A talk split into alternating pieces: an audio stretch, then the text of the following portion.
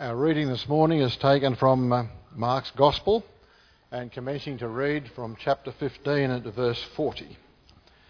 Some women were watching from a distance. Among them were Mary Magdalene, Mary the mother of James the younger, and of Joseph and Salome. In Galilee, these women had followed him and cared for his needs. Many other women who had come up with him to Jerusalem were also there. It was the preparation day, that is, the day before the Sabbath. So as evening approached, Joseph of Arimathea, a prominent member of the council, who was himself waiting for the kingdom of God, went boldly to Pilate and asked for Jesus' body. Pilate was surprised to hear that he was already dead. Summoning the, summoning the centurion, he asked him if Jesus had already died. When he learned from him, the centurion, that it was so, he gave the body to Joseph. So Joseph bought some linen cloth, took down the body, wrapped it in the linen, and placed it in a tomb cut out of rock. Then he rolled a stone against the entrance of the tomb. Mary Magdalene and Mary, the mother of Joseph, saw where he was laid. When the Sabbath was over, Mary Magdalene, Mary, the mother of James and Salome, brought spices so that they might go and anoint Jesus' body. Very early on the first day of the week, just after sunrise, they were on their way to the tomb, and they asked each other, Who will roll the stone away from the entrance of the tomb? But when they looked up, they saw that the stone, which was very large, had been rolled away. As they entered the tomb, they saw a young man, dressed in white robe, sitting on the right side, and they were alarmed. Don't be alarmed, he said. You are looking for Jesus the Nazarene, who was crucified. He has risen.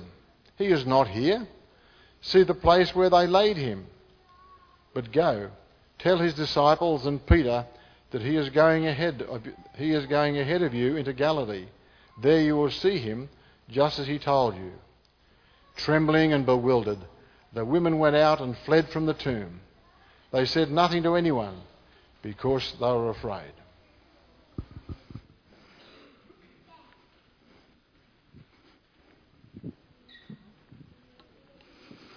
Thank you, Alan. It's good to see you all here. My name is Ian, and we are continuing the story which we started on Friday. And I mentioned on Friday it was one half of the story, and today we have the second half, the completion may be of a whole new journey. So before we jump in, let me pray.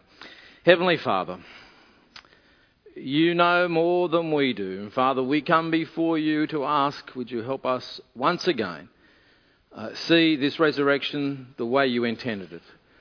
May it leave everyone here impacted by what Christ has done. May we not walk out thinking it doesn't matter, because if it is true, then everything is changed.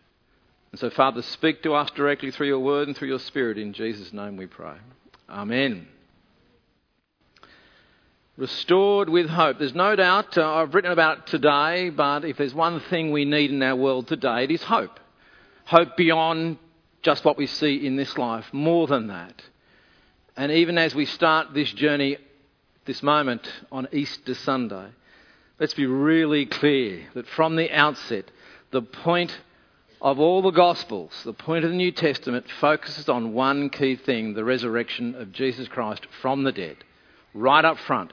Uh, more than that, of all human history that we have lived so far and to date, if there's one event, one date, one point in time that everything is changed and different, it is based on the resurrection of Jesus Christ. That act, that cornerstone of divine intervention and human history is the marker of all things. I want to be really clear about that. With the resurrection of Jesus Christ, we have everything. Without the resurrection of Jesus Christ, we have nothing. With the resurrection comes salvation, comes hope, comes a future. Without the resurrection, we have no salvation, no hope, no future. We're still in our sins. That is the stark contrast of what we are speaking about on Easter Sunday. N.T. Wright puts it like this The resurrection completes the inauguration of God's kingdom. It is the decisive event demonstrating that God's kingdom really has been launched on earth as it is in heaven. The message of Easter is that God's new world has been unveiled in Jesus Christ and that now you're invited to belong to it. Two things will happen at the end of the message. I'll remind those who are in that kingdom to remain in that kingdom and to remain there firmly. And secondly, for those who have not yet come into that kingdom, I'm going to ask you to pray a prayer to take that step to enter into that kingdom. That is how decisive this moment in time is for all of us. The Apostle Paul writes in 1 Corinthians 15, verse 14 If Christ has not been raised, our preaching is useless, and your faith and my faith is absolutely futile. That is the truth of this moment. Key to our resurrection is Jesus' resurrection. Of course, the Apostle Paul will go on to say in verse 20 from 1 Corinthians chapter 15, but Christ has indeed been raised from the dead. Such a crucial moment. All four Gospels, Matthew, Mark, Luke, John, point to this fact, this reality check. They bring their unique experience as to who they are, how they write into that moment in time. The New Testament moves us to this point. It's, they're all rich accounts. Yet one thing we could say is missing. One thing is missing. How did it happen? You see, no one saw the actual resurrection. How did it happen? But what is absolutely critical is the simple fact that it did happen. And many, many people have testified to it. There's no doubt about that as people write that from a historical perspective. And yet, keep in mind, none of Jesus' followers expected that to happen. None of those around expected this momentous moment in time where he would rise from the dead. They got to this point between uh, on, on the Friday of feeling disheartened, dismayed, dispirited, depressed. I don't imagine by Friday they checked their social media feeds and thought everything is going to plan. This is awesome. Wasn't like that. If they didn't expect the resurrection, they certainly didn't think it would end like this. And yet we know, because history tells us, something dramatic happened. That's one thing you have to wrestle with if you're not there yet. So let's jump in as we think about restoration's end game. Most people consider that Friday was the end game. How could he continue on? It's all over. This is it. Friday broke their hearts. It's the end game of all their hope. There's no way back. All hope has been lost. And you need to be reminded of those who were there, the emotional roller coaster they were on the heartache they must have been feeling as they watched Jesus. Now, we keep saying the gospel is good news, and it is good news, but maybe the reality today is we have to check out is it true news? I want to say it's both. It is good news and it is true news. And that'll be affirmed as you see how Mark himself writes. Think about how he gets to the end of chapter 15. Some women were watching from a distance. Among them were Mary Magdalene, Mary the mother of James the younger, and of Joseph and Salome. In Galilee, these women had followed him and cared for his needs. Many other women were also there. So Joseph brought some linen cloth, took down the body, wrapped it, and placed it in a tomb. Then he rolled a stone against the entrance. Mary Magdalene and Mary, the mother of Joseph, saw where he was laid. Uh, men understand that, as Mark writes, as other accounts do, the women were present. Women understand you were there. You saw, more than likely, the trial. You saw the beating. You saw the crucifixion. You saw him die. And indeed, they saw where he was buried. Can you imagine, just for a moment, how tough that must have been? To watch, to think, this is their Lord. This is Jesus. This is the one they cared for. This is the one they worshipped, the one they served, the one they loved. How could this possibly be making sense to all of them? Uh, it was a tough moment. As for the men, we'll leave that aside for the moment. How hard it must have been to watch the horror, to see it all. You see, sometimes I think we live in a parallel universe.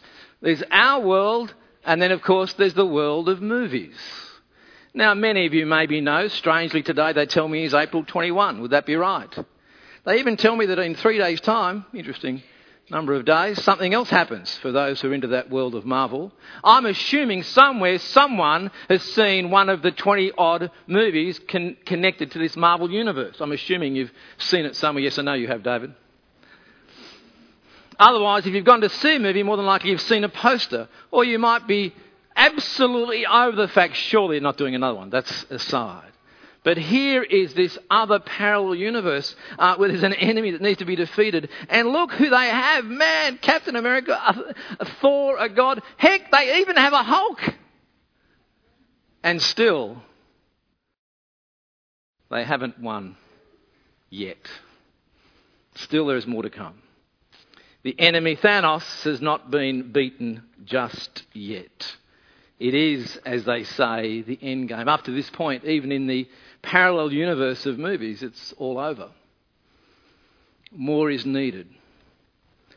Because when you stop and think about the Friday to the Saturday, I don't think those who were there are able to quickly just flick a switch. The, the way they were feeling on the Friday, when you've lost someone close to you, you don't all of a sudden get up the next day and it's all good to go. Life is not like that.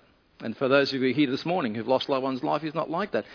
At Saturday, I mean, they must have been feeling on the Saturday that, like, ah, oh, it's, it's a nightmare.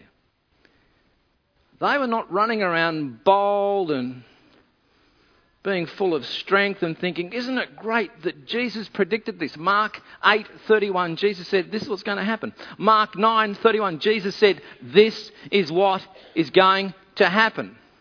Mark 10:34. Guess what? Jesus said, "This is what is going to happen." So even though he continually, even in Mark's gospel, predicted this is what's going to happen, and guess what? It did happen as he predicted. They still didn't get it. They still didn't believe it. The Saturday emotional tur- turmoil, the flip from Friday, it, it's tough. Enemy, death has won. Uh, it, it, really hasn't worked out. Even back to the universe of, of Marvel, of course, Thanos.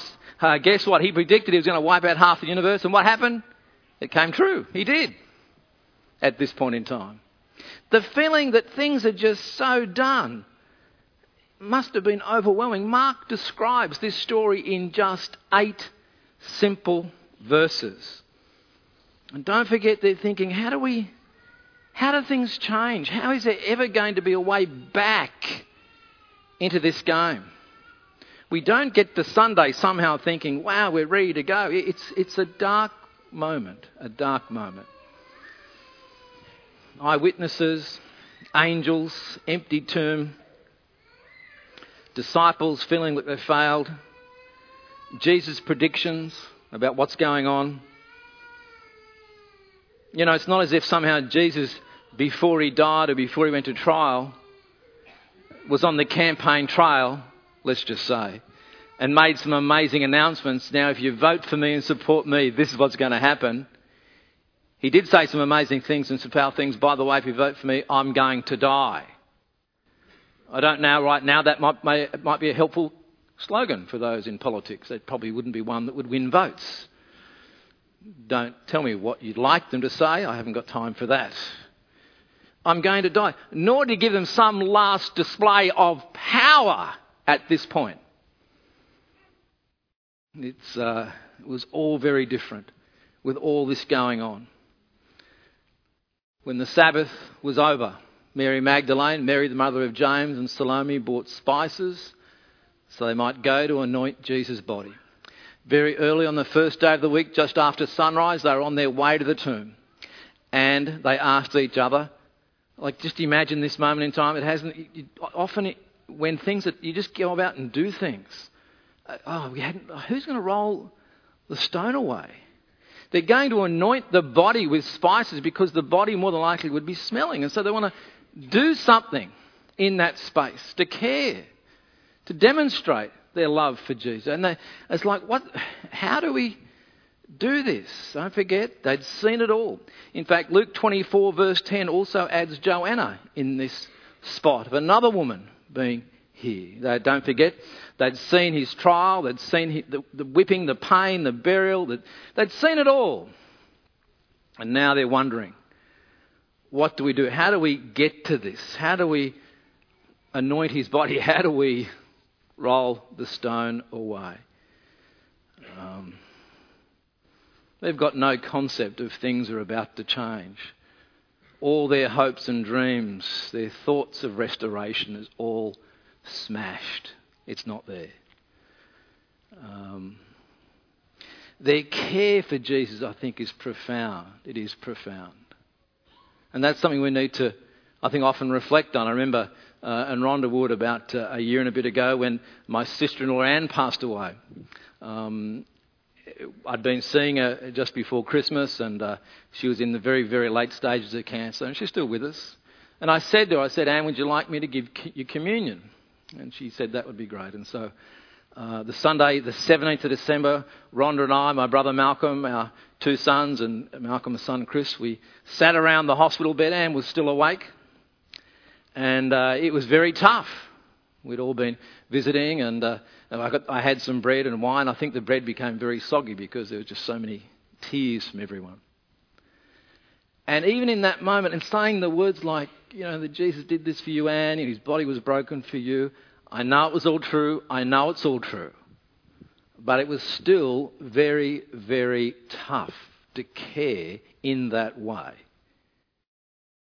We uh, left the hospital, and uh, I think driving home with uh, Rhonda, it was like just still in a state of disbelief. And uh, we were praying uh, that God would take Anne uh, beyond the 18th of December because the 18th of December was uh, my brother Malcolm's and his wife's 41st wedding anniversary. And so, of all the days you don't someone to pass away on, that's got to be one of the days. However, 8 o'clock that night, he rang and she'd gone. He will walk with that till he is called home. But you just, the caring aspect of what it's like when you're losing a loved one, many of you know what that's like. You don't give up. You keep being there no matter what you are seeing and you go about your business. And that's what I was doing as a minister. I'll give you community, I'll go about doing what I can do. The women are in that spot attending to Jesus' needs. They're, they're tired, they're exhausted, they're in deep pain. They do it why? Because they're doing what families do. And families care. They're doing that in this spot.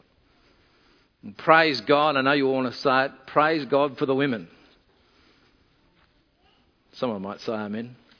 Just like in the parallel, parallel universe. Praise God for the women. Because how the heck can any victory happen if there isn't for a strong woman?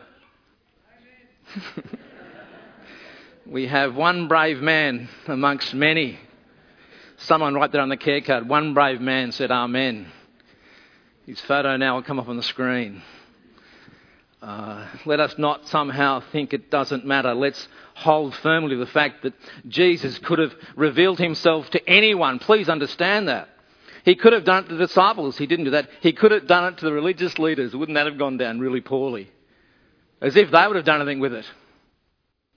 He revealed it to the most devalued, underrated, set aside group of all time the women ones who no one ever really believes their testimony. And yet our Lord decided to reveal himself to this group. Let us never forget that no matter who you are. Just like in this parallel universe. And we should thank our Lord for that. And we get to this other point. So, how can there be restorations? Because people talk about the game of thrones. There's only one throne. There's only one Lord. There's only one King. There's only one who rules now. There's only one who's risen, and that is Jesus. And indeed, we say that he is risen. We say that maybe not enough. But indeed, he is risen. Let's see what Mark says. But when they looked up, they saw that the stone, which was very large, had been rolled away. As they entered the tomb, they saw a young man dressed in a white robe sitting on the right side, and they were alarmed. I'm guessing they, heck, uh, don't be alarmed, he said. You are looking for Jesus the Nazarene, who was crucified, and just in a few simple words, all humanity and history changes. He has risen, he is not here. See the place where they laid him. Uh, this might be good news. Again, it is true news. What does that do to you? He's, he has risen. He is not here. He lives. You know, from who's going to roll the stone away to the sense of what? He, what? How could this be? Shock, disbelief. What is going on? Uh, and, and don't forget back historically, many people would have been buried would have been buried with possessions, and so grave robbing would have been fairly common. Not that we would think that somehow Jesus was being buried with lots of rich possessions. And so there would have been concern. What's going on? Where is he? No one expected a resurrection. And look, just pause for a moment and think about the Saturday. You know, if I read to you from uh, Matthew's account of the Saturday, Saturday was a busy day, by the way. Between Friday and Sunday, in Matthew 27, verse 62, we read this the next day, the one after preparation day, the chief priests and the Pharisees went to Pilate. Sir, they said, we remember that while he was still alive, that deceiver said, After three days I'll rise again. So give the order for the tomb to be made secure until the third day. Otherwise, his disciples may come and steal the body and tell the people that he has raised, been raised from the dead. This last deception will be worse than the first. Matthew 27. No one expected it. Saturday was a busy day. All that work to make sure it was guarded, that the, uh, the tomb was there, the stone had been put in place. In, in, Matthew 27, you see, in fact, that an angel appears and the guards go into some divine coma. And they're shocked. The women here in Mark, they see no guards, they see no body, the, it's, the tomb's empty. What is going on? And the disciples didn't steal the body. Why would they steal the body? They, didn't, they thought it was all over. They weren't expecting anything more to happen. And so what do we read? But go. Tell his disciples and Peter. I'll say that slowly because, uh, again, like you see with the tenderness of Jesus on the cross when he says, My God, my God, why have you forsaken me? That repetition is a sign of tenderness. Martha, Martha. Jerusalem, oh Jerusalem. Sometimes my mum would say to me, Ian, Ian. The repetitive phrase has an impact all on its own. The gentleness. Uh, Peter was in a very difficult spot. You might know that Peter had denied Jesus. You might know that Peter was not in a good spot. And here, there is a personal word to Peter. Go and tell everyone and just say to Peter, He's going ahead of you to Galilee. There you will see him just as he told you, trembling and bewildered. The women went out and fled from the tomb. They said nothing to anyone because they were afraid. Full stop. Mark ends the account.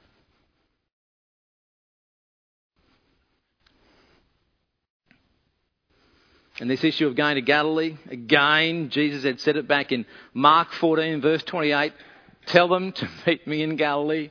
He keeps giving information. And, and somehow, don't forget, you only have to, to jump into John's account in John 20, verse 19. Where were the disciples after this? They were in the upper room. And what had happened in the upper room? The doors were locked. And they were, they were shaking and they had no expectation of any of this. And Jesus appears to them. What's he say? Peace be with you. Just, wow. Wonder how you would have been in that spot. Uh, you know, I love, the, I love the fact that he said to the women, uh, go out. They said nothing to anyone. Most people, sadly, somehow think that unlike men, women talk. You can laugh at that if you like. It's sort of a half hearted joke. That also affirms the truth of what they said nothing to anyone. They said nothing. It was just bewildered. The, this man, this good guy, moved to this other spot. There's a greatness about it. And they were just amazed, stunned.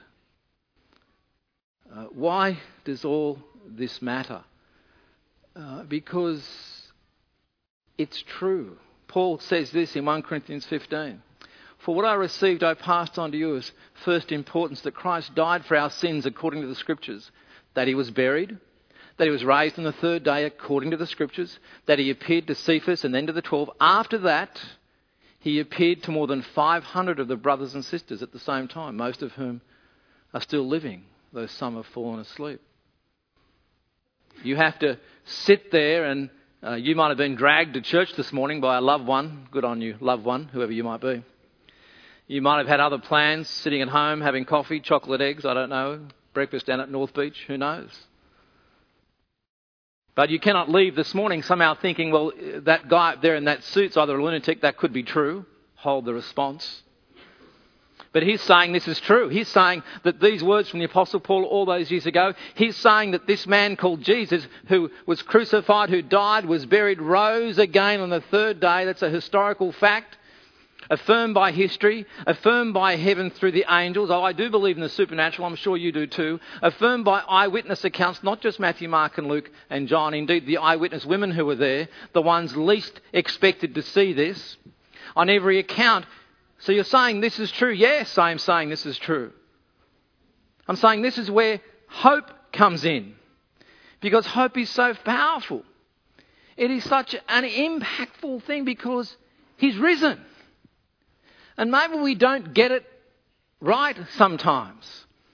But the fact that Christ lives today means we live today. And I think most people struggle with that. I think most people sort of can come to terms on the death thing. Oh, yeah, we die. And so he died. But how do you deal with the fact that he lives? I think that's where most humanity stumble over. How do you deal with the fact that he lives? You see, hope is in the grey area of life. And as Stott said, we live and die, yet Christ died and lived. That's like, wow. Mark writes, and uh, he doesn't easily wipe the pain of death out. As much as today we're going to cheer and shout and holler as we should do, as we should do. But I think Mark writes also for those who struggle like the women who fled and left and were finding it difficult to process. Sometimes I think it's like being in a small boat and the wind is howling and you're just thinking, oh, I wish Jesus is physically, was physically there. Watching some of my loved ones pass away, I have no doubts that I've gone home thinking, I wished Jesus was physically there to stop it happening. He wasn't. Secondly, how about some angels? That'll help. My faith, many of your faith, all of your faith, is based on the eyewitness accounts of others. In my darkness, in our darkness, sometimes I think I'd like to see more. And let's be clear here the resurrected Jesus did not convince everyone. And my guess is if you have not been convinced yet on this day or last year or 10 years ago or in five years' time, you still may not be convinced that the resurrected Jesus lives. And if you're not yet convinced that the resurrected Jesus lives, which means those who have faith in him will live, what is it you want him to do for you? What is the miracle you're after? What is the evidence you need? Because it seems to me it doesn't matter how much I say has happened, you might want more and more. You see, it's convinced me, it's convinced many of us here. And don't forget, don't forget the confession on Friday which I shared from Mark 15, from verse 39, was from the guard, the centurion who was there, who watched Jesus die on the cross. And remember what he said at the cross Surely this man is the Son of God. So that confession is at the cross, not an empty tomb. All that's happening in that moment in time. It's unsettling enough to come to terms with Jesus' death, as I said, but his restoration, his new life, is a game changer. And so we come to this moment in time where I want you to consider is it true that the resurrection happened? Yes. Is it true that this restoration can happen for me? Yes. Is it true that God is making all things new? I sometimes think of those words from Isaiah Fear not, for I have redeemed you. I have called you by name. The story of the resurrection is not just good news, it is true news. It means that death has no power over us. Death cannot take us from the arms of the loving Father. Whatever news you face, Whatever challenges you face, resurrection is coming. Whatever laughter you have in your heart, as we see from these young, energetic girls, may you have that same energy. May you dance and sing no matter what is coming. No matter if your health is failing, don't live in fear. Why? Because resurrection is coming. The married couple who struggle and maybe struggle and have to be chased around the house. the married couple who might feel the pang of pain because they just don't know how to fix their life and to get it back on track. Resurrection is coming. There is hope in what Christ has done. To the parents, the godparents, the grandparents, the lonely, the lost, the unemployed, the employed, the captains of industry, the principals, the men and women teachers here, all of you, no matter what you're facing in the future, no matter what has been happened in the past, resurrection is coming. His resurrection assures us of our resurrection. This means that we are all restored. All humanity is invited into this spot, as Wright said from the beginning. What a wonderful news story that is for all of us on this day. And in a moment, I'm going to invite those who are in that space to take ownership of that and to be in that spot. And I'm also going to invite those who are not in that spot to join us in that spot, no matter what your circumstance is. Maybe some of you today need to take a step of faith and say, I now realise it's not just good news, it's true news. Christ, indeed, is making all things new. Take a moment to reflect on that as you're ministered in song. Uh, just because Greg's still there, could you just personally thank my brother Greg? He's done a lot over the weekend. Thanks, mate. Thanks, Whitney. Our whole team's done a great job. Uh, brothers and sisters, uh, as a grandfather, uh, let me speak to you as an older man, if I may. Uh, many of us, it seems, feel uncomfortable when little ones are running around and we feel a bit awkward, don't know what to do, don't know where to turn. Mm, you shouldn't be doing that and all that sort of stuff. You need to get over that. I get over that pretty quickly. What's more awkward, though, is the fact that you've sat here today and you might be distant from the Lord. Now, that's something I'm uncomfortable about. That's something that makes me feel very disturbed that you would now leave this building and indeed stand before the living God and say, I never knew you rose from the dead. No one ever told me that. You, you can't say that. I didn't know it was good news and true news. Well, you can't say that because I've dispelled that myth. So you have to be very quick in your thinking about what you intend to say to the one who made you, and we all stand before him and give an account of our lives. So, all the best with that. Or maybe you're at a distance from God and you're thinking, I need to get back into that space. Or maybe you've never ever made a decision to get in that space. There's a prayer on the screen. Lord, thank you for paying the price for our restoration. Lord, thank you for the testimony of others. Man, I'm so thankful for the testimony of others. I'm imagining so many people here are thankful for the testimony of others. Lord, help my unbelief and accept me as I am. He doesn't want you somehow to change.